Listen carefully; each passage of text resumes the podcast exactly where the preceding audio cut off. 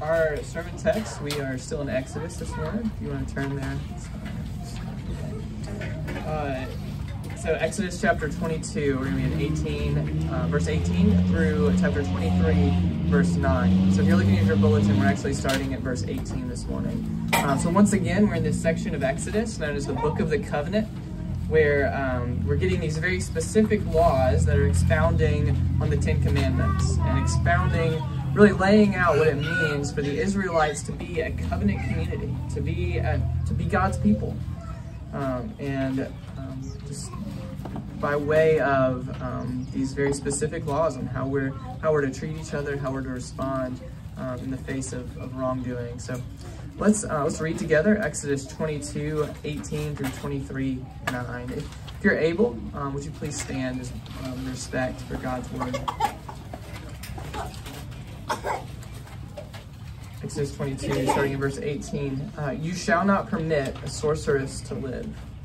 Whoever lies with an animal shall be put to death. Whoever sacrifices to any god other than the Lord alone shall be devoted to destruction. You shall not wrong a sojourner or oppress him, for you were sojourners in the land of Egypt. You shall not mistreat any widow or fatherless child. If you do mistreat them and they cry out to me, I will surely hear their cry. And my wrath will burn, and I will kill you with the sword, and your wives shall become widows, and your children fatherless. If you lend money to any of my people with you who is poor, you shall not be like a moneylender to him, and you shall not exact interest from him. If ever you take your neighbor's cloak and pledge, you shall return it to him before the sun goes down, for that is his only covering and it is his cloak for his body. And what else shall he sleep? And if he cries to me, I will hear, for I am compassionate. You shall not revile God, nor curse a ruler of your people. You shall not delay to offer from the fullness of your harvest and from the outflow of your presses. The firstborn of your sons you shall give to me. You shall do the same with your oxen and with your sheep Seven days it shall be with its mother. On the eighth day you shall give it to me. You shall be consecrated to me. Therefore you shall not eat any flesh that is torn by beasts in the field. You shall throw it to the dogs. You shall not spread a false report. You shall not join hands with a wicked man to be a malicious witness. You shall not fall in with the many to do evil, nor shall you bear witness in a lawsuit, siding with the many so as to pervert justice nor shall you be partial to a poor man in his lawsuit. If you meet your enemy's ox or his donkey going astray, you shall bring it back to him. If you see the donkey of one who hates you lying down under its burden, you shall refrain from leaving him with it. You shall rescue it with him. You shall not pervert the justice due to your poor in his lawsuit. Keep far from a false charge and do not kill the innocent and righteous, for I will not acquit the wicked and you shall take no bribe, for a bribe blinds the clear-sighted and subverts the cause of those who are in the right. You shall not oppress a sojourner. You know the heart of a sojourner, for you were sojourners in the land of Egypt. Um, this is the word of the Lord. Thanks be to God. Uh, have your seats, and let me go to the Lord uh, once again for us in prayer. Father, we do ask that you would you would change us through your word this morning. Uh, Father, speak to us. Let let these words um, that I say merely um, show and reveal and magnify what is already in your word. Uh, Father, I don't want to say anything that you haven't um, that you haven't already said to us. And so we ask this morning that you would be the one to speak. Um, speak through your word and send your spirit to speak through me, your servant. We pray this in Christ's name. Amen. Um, so I grew up uh, as a kid going to Ole Miss football games. Um, that was, my dad went to Ole Miss, and so on Saturdays we drive down, spend time in the Grove beforehand, and, and then, you know, watch the game, and then on the way back home, you know, the hour and a half back to Memphis, we're just, you know, breaking down the, the whole game. So if they win, obviously it's great, and we're, you know, talking about all the exciting plays and um, great moments. Um, but if they lost, right, you spend that whole drive back just going over what could have been different, right? What could have been different for them to, to turn the tide in our favor. Um, and inevitably, the conversation every time would turn to the referees, right? And how they were clearly biased for the other team. Um, they missed that flagrant holding penalty. They called that tic tac um, uh, pass interference. So my earliest memories really of being, of seeing perceived injustice and being irate about um, the injustice that I saw in the world.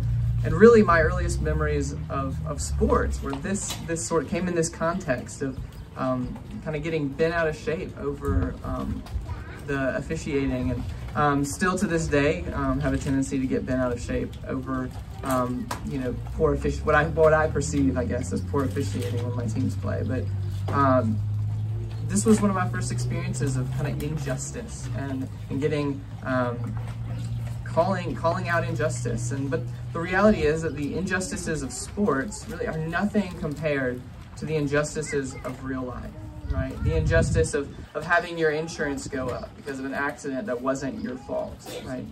Or the injustice of a man being killed, not because he's done anything wrong, but um, simply based on the color of his skin. The world is full of injustice everywhere. Um, but God brings justice into an unjust world.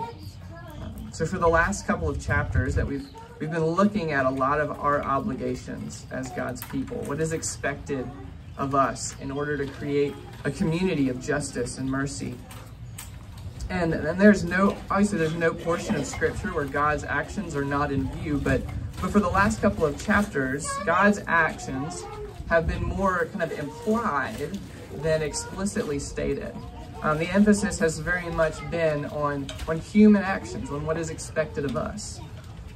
Um, but here in these verses that we're looking at this morning, even as we continue to read about our obligations in pursuing justice, we also see um, kind of coming more to the forefront God's actions and bringing about justice. Specifically, uh, we read about God's recompense, is just fancy word meaning God's God's vengeance, His judgment on sin, um, that He pays back evildoers for the wrong that they do.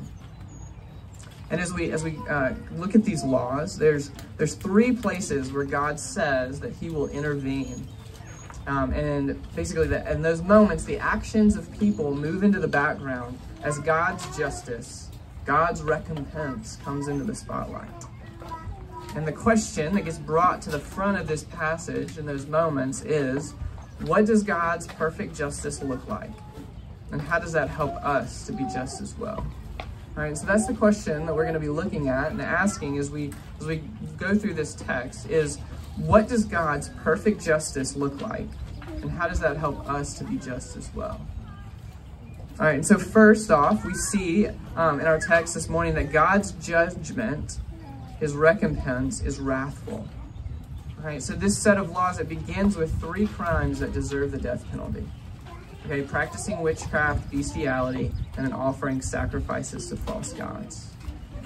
And what makes each of these practices so, so heinous is that each is a way of rejecting God and looking elsewhere for provision and help.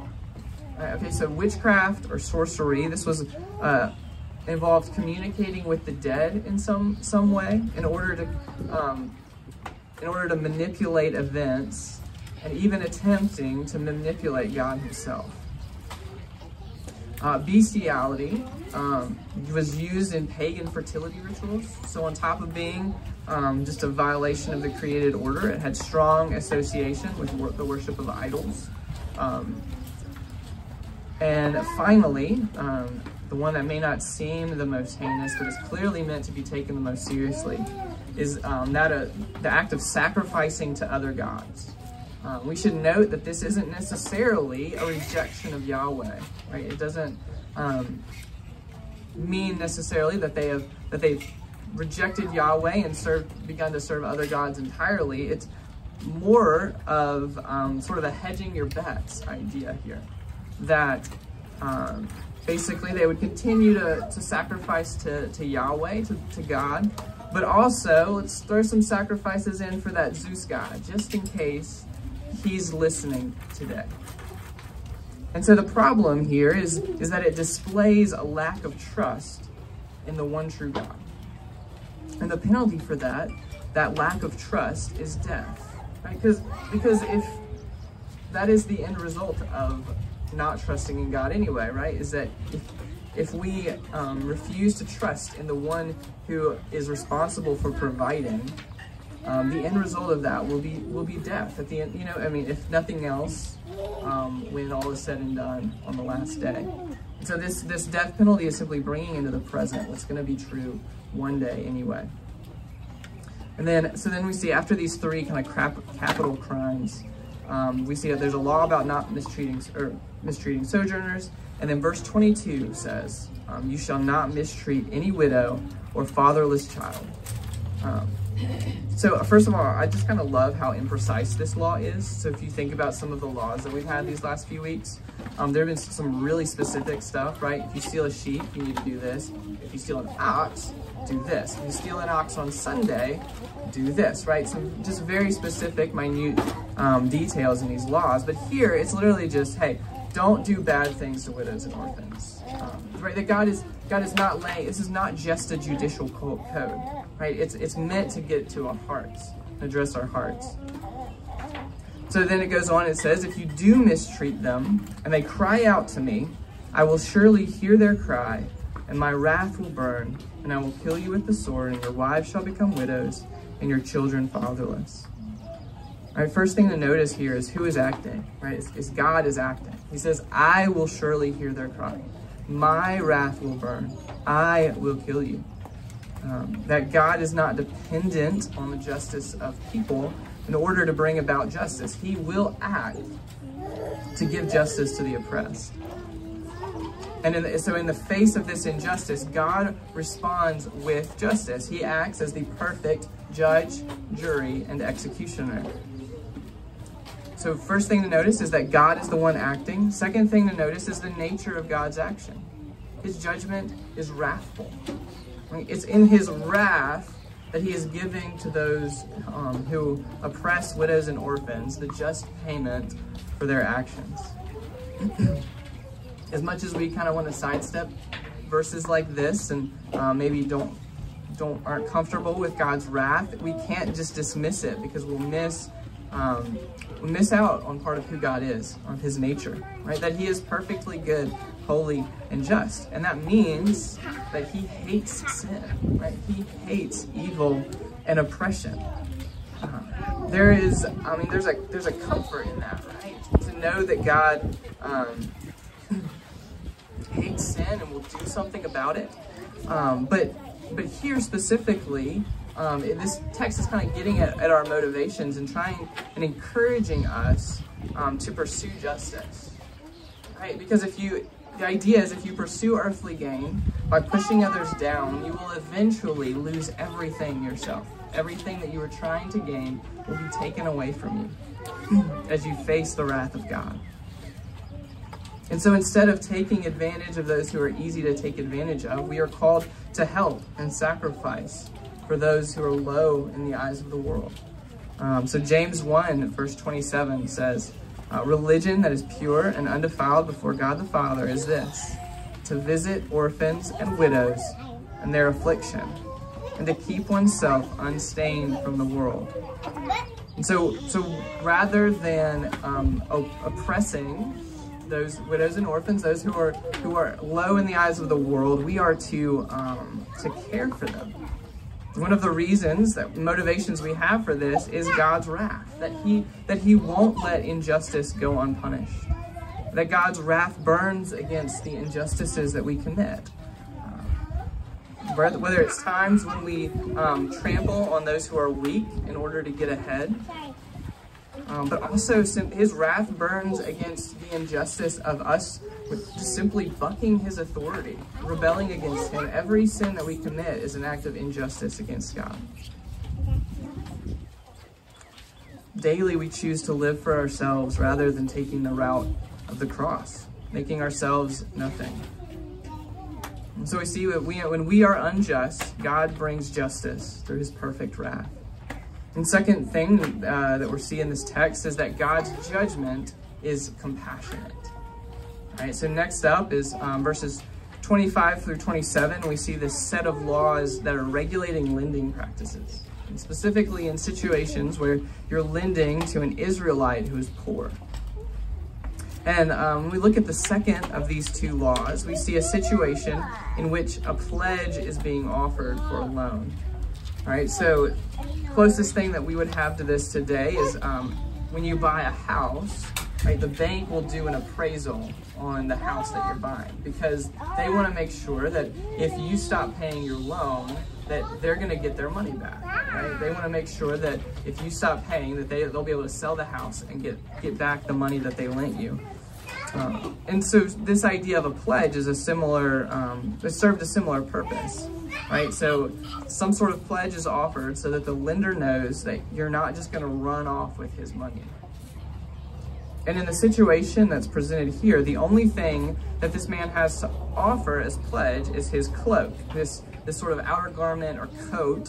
Um, and so in this situation, it's taking this pledge from him is prohibited because that's all he has.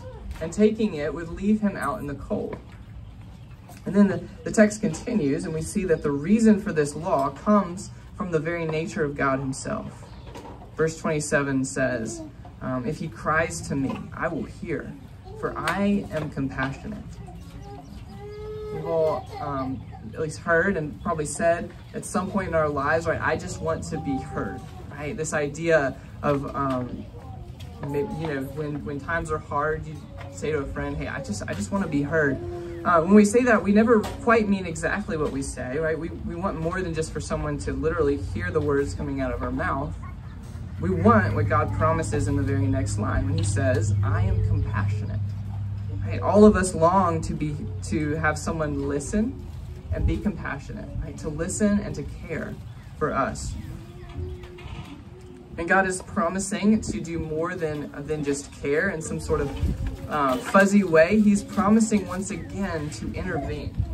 Right, so notice in verse 27, um, a phrase is repeated that we've already seen in verse 23 when he says, I will hear. Once again, what is described is, um, what's described is that the oppressed person is crying out to God, right? Just like we actually read in our call to worship this morning, all right? Psalm 3, when he says, God, I cry to you um, because these people are out to get me. The oppressed cries, God hears, and God intervenes. Right? And in verse 23, it tells us um, the end result of God hearing and um, hearing the cries of the oppressed. But then now in verse 27, we are told the reason why God hears their cries. It's because he's compassionate. That God's heart goes out towards um, the oppressed. Um, and he intervenes. So we see here this idea that God's wrath and his love are not opposed to each other. They actually, they actually in some sense require one another. Because if God truly loves us, then he will be angry with anything that hurts us. But kind of more to the point of our text is that God's justice, his retribution, is both wrathful and compassionate. Right? Clearly God's judgment um, is compassionate towards those who are wronged, right? That if, if someone is sinned against, um, God's, God's wrath goes out against the one who is, who is doing the oppression, who is doing, committing the wrong. This is something, um, again, that provides comfort. This is something that when you look at the history of um, kind of the, the African American church in our country has really grasped really well, right? They saw very clearly, let's, right, God, slavery is sinful, God hates sin. Jim Crow is sinful, God hates Jim Crow. And fact, they found comfort in that. But there's also, um, just for us as we, um, in addition to the comfort, there's also this idea that as we pursue justice, um, it's not about, we shouldn't do so kind of robotically, all right, unmoved by, uh, by those who are hurting. We exercise justice with compassion for the oppressed and the hurting. We can even take it a step further and say that, um, right, that justice without compassion isn't justice at all. All right, if we if we look at the law, this law one more time, um, this idea of this cloak, right? There's a certain justice, a certain fairness uh, in allowing the money lender to take the man's cloak, right? To say, to say, hey, you lent him money, you deserve some way of ensuring that that you'll get paid back, right? But God says, no, no, no, don't do it, right? Because that's not compassionate. Can't leave him with nothing to sleep in at night. And so more important than you making sure that your rights aren't infringed is for you to show compassion to your neighbor. Um, it's very, it's actually reminiscent of 1 Corinthians um, chapter 6, verse 7, which um, you can turn there, but I'll, I'll read it for us. Uh, so here, Paul is rebuking the Corinthians, if you remember, for, for taking one another um, to court, basically, and filing believers, filing lawsuits against believers. And Paul is going on about how uh, you know, you're the body of Christ. Um, settle it among yourselves. Don't take one another to court. Um, and then in verse 7, he says, to have lawsuits at all with one another is already a defeat for you. Why not rather suffer wrong? Why not rather be defrauded? Right? So the kind of the modern day version of taking a pledge would be this idea of taking them to court. If you lend someone something and they don't pay you back, how do you get it back? You, you take them to court. And Paul here uh, saying, and, and our text this morning is saying, that there are times when it is actually more just to allow your rights to be infringed upon. And, and at all times, it is compassion that needs to drive our sense of justice. That justice that is um, divorced from compassion isn't really justice at all. And we see this clearly, right, in, in God's compassion and his, his justice towards us. And, and not just towards those who, who have been hurt, but even towards those who are doing, who are committing the injustice, right? So um, if we go, if we go to the cross and, and we, and G look at Jesus on the cross and what he says as he's nailed there, right? As, as, as sinful men nail him to this tree, he says, Father, forgive them, for they know not what they do.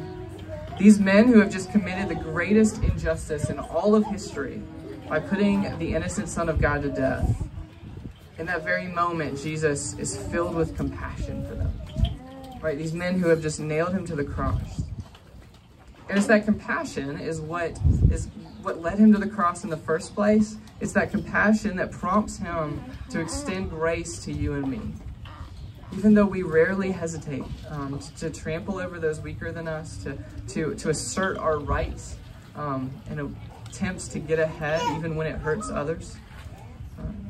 And so, so we see that even when we are unjust, God brings justice through his perfect compassion. And finally, um, this morning in our text, we see that God's judgment is impartial.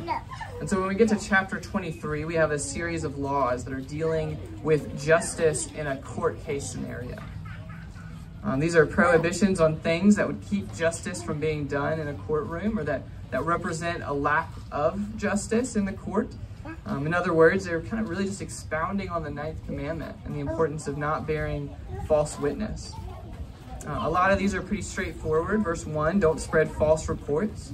Don't join up with someone who's, who's maliciously just out to get someone else. Uh, verse 2, don't join up with the many to do evil. Right? The temptation to, um, to kind of just join up and do what everyone else is doing is not a temptation that's limited to high schoolers. Um, every one of us would rather be, be liked than be just. Or at least have that temptation. Um, then verse 3 um, gets at the temptation to, to side with a poor person purely because they're poor. Right? If, so basically the idea is if you uphold their lawsuit, it should be because their lawsuit is just, not just because they're poor.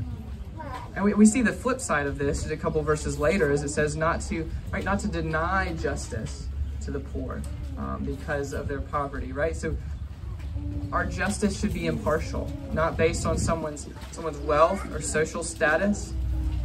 And that's I really want to kind of focus in on that word right that we see, um, which is in verse um, that we see here. This idea of partial, being partial or impartial, is kind of really summarizes all of these laws in verses 1 through 9. Um, that word is that is kind of the theme here that justice that we are called to is impartial. Justice does not show favoritism based on wealth, social status, or who you happen um, to like or dislike, who you happen to have a grudge against. Um, in some ways, it's a pretty elementary fact, right? That's kind of Justice 101 is, is um, the idea of fairness. It's first idea of justice that we learn. Parents, right? How often do you hear that's not fair, right? When you lay down the law with your kids, we understand easily that it's unjust for people to receive differently, um, even if even though they have not acted differently, right? To, to receive, the people should receive the same punishment for breaking the same rules. We understand that it's unjust, in other words, for those in authority to pick favorites, show them special treatment. And so, kind of the first call this text has for us is to think about the places where you wield power or influence, some form of authority.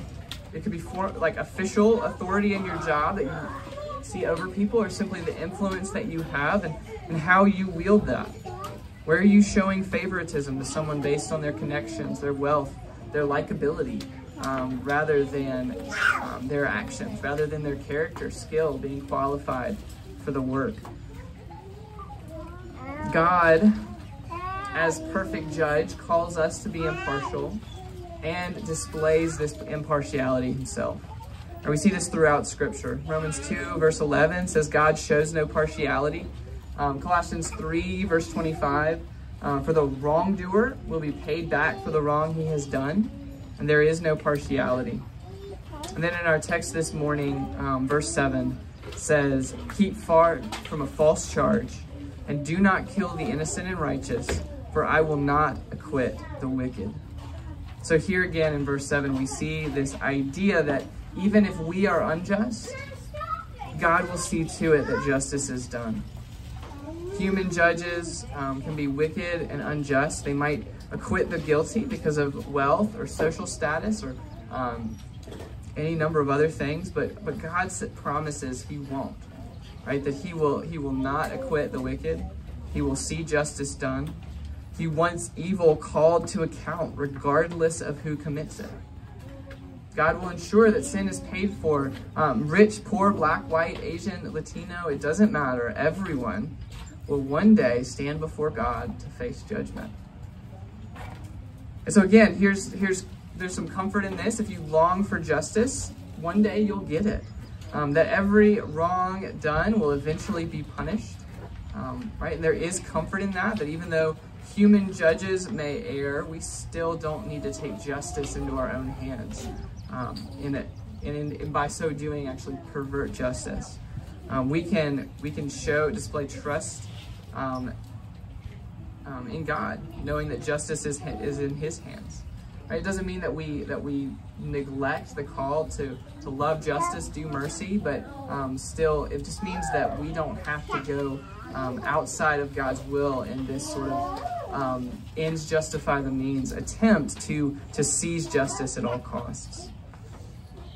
But but this is also a sword that cuts both ways, right? Because because if we cry out for justice, we know that it will be done. But all of us have places where if we if we really understood it, if we were really honest, we we don't actually want justice done, right? Because one day everyone will stand before God as judge, and every, on, that day everyone will receive the same verdict, right? Guilty.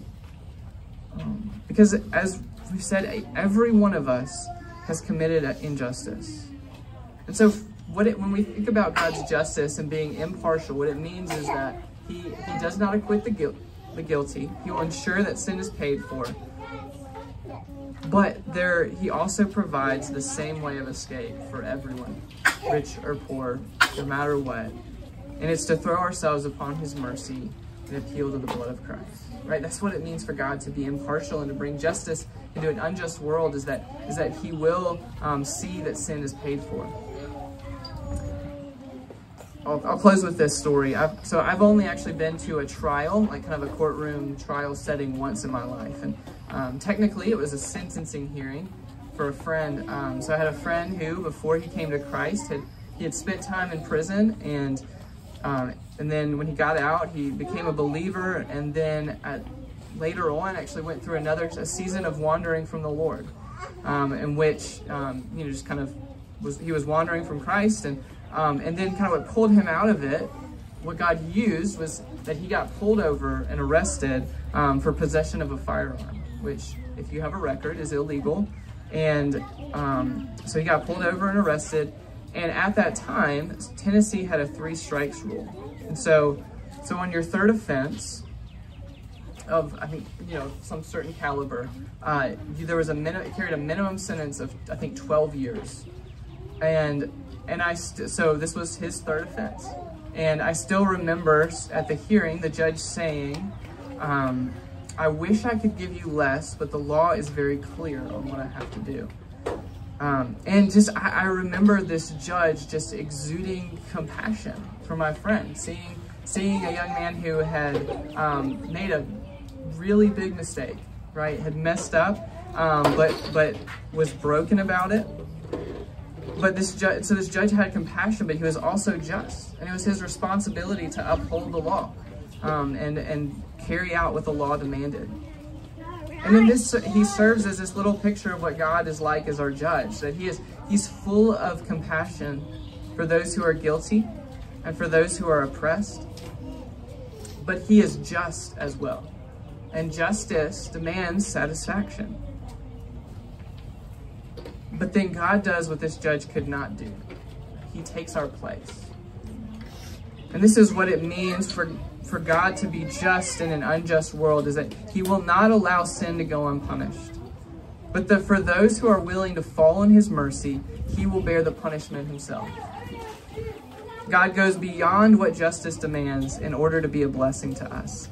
And in so doing, provides us as well with, with the greatest motivation possible for doing the same, for going beyond what justice demands in order to be a blessing to others. Let's pray.